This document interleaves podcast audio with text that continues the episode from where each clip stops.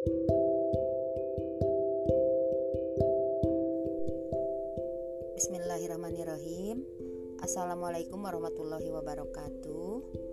Selamat siang anak-anakku. Selamat berjumpa lagi dengan ibu dalam mata pelajaran prakarya. Apa kabar semua? Semoga kalian tetap sehat, semangat, serta selalu menjaga dan selalu menerapkan protokol kesehatan. 3M, ingat ya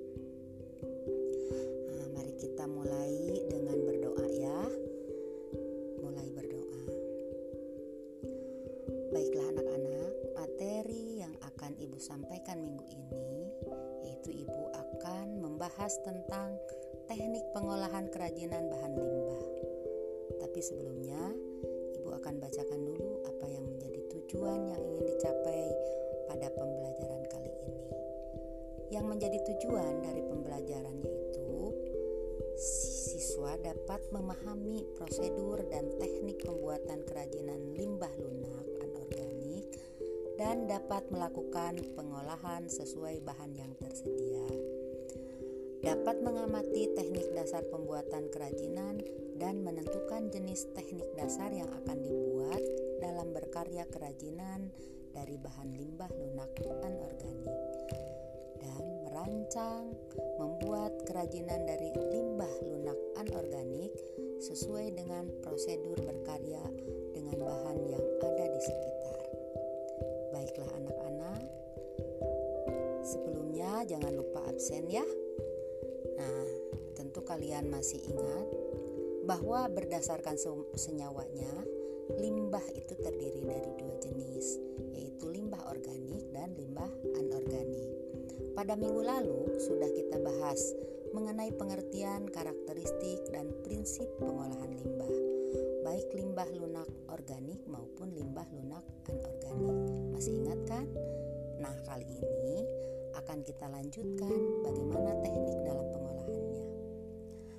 Baiklah anak-anak, Jenis limbah lunak anorganik yang dapat didaur ulang tersebut antara lain sampah plastik, sampah kotak kemasan, dan sampah dari kain perca. Limbah-limbah tersebut dapat dipilah-pilah sesuai kebutuhan.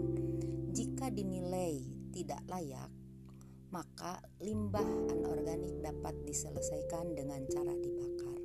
Sedangkan limbah yang masih dalam kondisi utuh dapat dimanfaatkan kembali menjadi karya kerajinan. Jika limbah sudah beralih manfaat menjadi barang kerajinan secara ekonomi, tentu nilainya akan meningkat. Nah, kita akan bahas masing-masing limbah anorganik yang akan kita munculkan untuk menjadi sebuah kerajinan dari limbah plastik. Nah, pada umumnya banyak diperoleh limbah plastik tersebut yaitu dari bekas kemasan. Di antaranya kemasan serbuk minuman, minyak goreng, pengharum baju, deterjen, dan lain-lain. Nah, jika dibuat menjadi karya kerajinan, dapat dikembangkan dengan berbagai teknik, seperti teknik anyam, sambung, dan sebagainya. Nah, sekarang masyarakat mulai banyak yang mengemari hasil dari kerajinan limbah plastik kemasan ini. Di antaranya yang sudah mulai dibuat oleh pengrajin adalah tas, wadah tisu, wadah serbaguna, topi, payung, jas hujan, wadah pensil, taplak, dan masih banyak lagi. Semua ini dapat diciptakan, didesain yang menarik dan unik. Mulailah mengamati lebih banyak lagi. Bagaimana dengan plastik jenis lainnya? Seperti kantong plastik, apakah dapat dihasilkan karya kerajinan yang juga unik dan menarik? Tentunya dapat ya. Kamu dapat mengembangkan gagasan ini. Nah, bahan untuk kerajinan dari bahan plastik di antaranya yaitu banyak jenisnya seperti plastik kemasan minuman, sedotan, plastik bungkus deterjen, plastik lembaran, bekas potongan, Bahan lain yang digunakan adalah benang Brisbane dan resleting. Itu bahannya. Kemudian alat-alatnya. Alat untuk plastik itu di antaranya alat kerajinan limbah plastik terdiri dari gunting, meteran, lem tembak, mesin jahit, dan jarum jahit tangan. Yang ketiga itu produk kerajinan limbah plastik banyak dan sangat bervariasi. Perhatikan desainnya yang selalu berganti dan berubah setiap saat. Dan proses pembuatannya, proses pembuatan produk kerajinan dari limbah plastik yang disajikan adalah pembuatan dompet yang sederhana. Dalam petunjuk gambar menggunakan mesin jahit, namun dapat pula dilakukan dengan jahit tangan, tetapi harus lebih halus agar jahitan kuat dan tidak mudah copot. Yang kedua yaitu kerajinan kotak kemasan.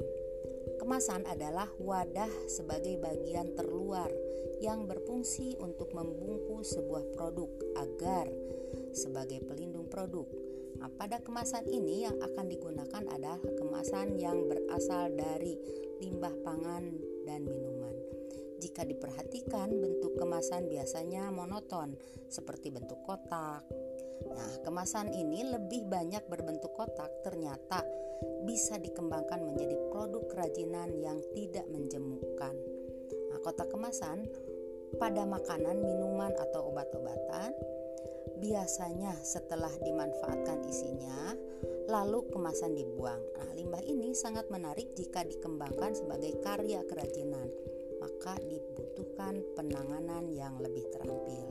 Nah, kotak kemasan biasanya terbuat dari kardus yang dilapisi aluminium foil di bagian dalam. Cobalah amati dengan seksama apa saja yang menarik dari kotak kemasan yang dapat dikembangkan sebagai karya sebuah kerajinan-kerajinan. Dan yang ketiga yaitu bahannya, bahan untuk pembuatan dari limbah kotak kemasan, yaitu sebagai pendukung di antaranya karung goni atau benang, lem, dan sebagainya. Kemudian alatnya, alat untuk pembuatan kerajinan limbah kotak kemasan yaitu biasanya menggunakan gunting, lem tembak, cutter atau pisau. Nah, produk untuk kerajinan limbah kotak kemasan banyak dibuat orang hanya sebatas pada ekspresi semata. Namun ada juga yang tertarik sebagai koleksi. Nah, limbah kotak kemasan sebenarnya sangat unik jika dibentuk menjadi karya yang kreatif, hasilnya dapat dijadikan sebagai hiasan interior rumah, kantor, ya atau ruangan-ruangan hotel dan lain sebagainya. Nah, proses pembuatan kerajinan limbah kemasan yaitu disajikan membuat dompet yang terbuat dari kotak bekas kemasan susu cair ukuran 1000 mili. Nah, coba dilihat pada halaman 32. Yang ketiga yaitu kerajinan limbah kain perca. Apa yang dimaksud dengan kain perca? Yaitu kain yang dihasilkan dari bekas produksi untuk membuat pakaian, gorden, lap, dan lain sebagainya. Nah, banyak limbah kain yang biasa disebut kain perca tersebut sangat bervariasi, baik ataupun warnanya ada batik, kotak-kotak, bunga, dan sebagainya. Terkadang limbah ini bisa dijadikan lapel atau lap tangan dengan cara dijahit. Semakin banyak orang menekuni limbah kain perca sebagai bahan dasar kerajinan, telah terbukti bahwa limbah jenis ini dapat memberi peluang usaha bagi setiap orang. Limbah kain perca dapat dibuat sebagai bahan dasar kerajinan yang cukup unik dan menarik. Bahkan busana itu sendiri dapat dihasilkan dari kain-kain perca yang dijahit bersambung-sambung bagi sebagian orang. Nah, sebagai bahan, bahan yang bisa menjadikan terlihat artistik yaitu bahan pembuat kerajinan limbah kain perca. Untuk e, kain perca itu sendiri yaitu kain perca, lem atau benang. Kemudian alatnya yaitu alat kerajinan untuk kain perca seperti mesin jahit, gunting, meteran, lem tembak, dan alat pendukung lainnya. Dalam pembuatan kerajinan dari limbah kain perca dapat dilakukan dengan beberapa teknik, yaitu teknik tempel, jahit dengan tangan, anyam, jahit dengan mesin, dan selain bahan dasar kain perca, ada pula yang memanfaatkan kancing, manik-manik, aluminium, atau tali temali, atau juga e, akan memberi kesan aksen aksen pada produk kerajinan yang dibuat agar nampak lebih menarik. Nah, produk kerajinan limbah kain perca banyak dibuat dan masih disukai oleh setiap kalangan. Bentuk dan paduan warnanya yang menarik membuat kerajinan limbah kain perca ini menjadi incaran pada konsumen dalam setiap event pameran. Nah, itulah penjelasan mengenai bahan serta teknik dalam berkarya membuat sebuah kerajinan dari bahan limbah anorganik. Ya, jadi pada intinya yang bisa digunakan untuk karya sebuah kerajinan itu ada tiga jenis yaitu dari plastik, kemudian dari kotak kemasan dan juga dari kain perca. Nah, sekarang tugas kalian yaitu mengamati gambar produk kerajinan yang ada pada halaman 32 dan menuliskan masing-masing tentang nama produk, bahan yang digunakan, fungsi, serta kegunaan. Kalian fotokan hasilnya, kemudian kirim bisa melalui WA Group atau Google Classroom. Terima kasih, selamat mengerjakan tugas. Semoga kalian tetap sehat, semangat, dan selamat. Wassalamualaikum.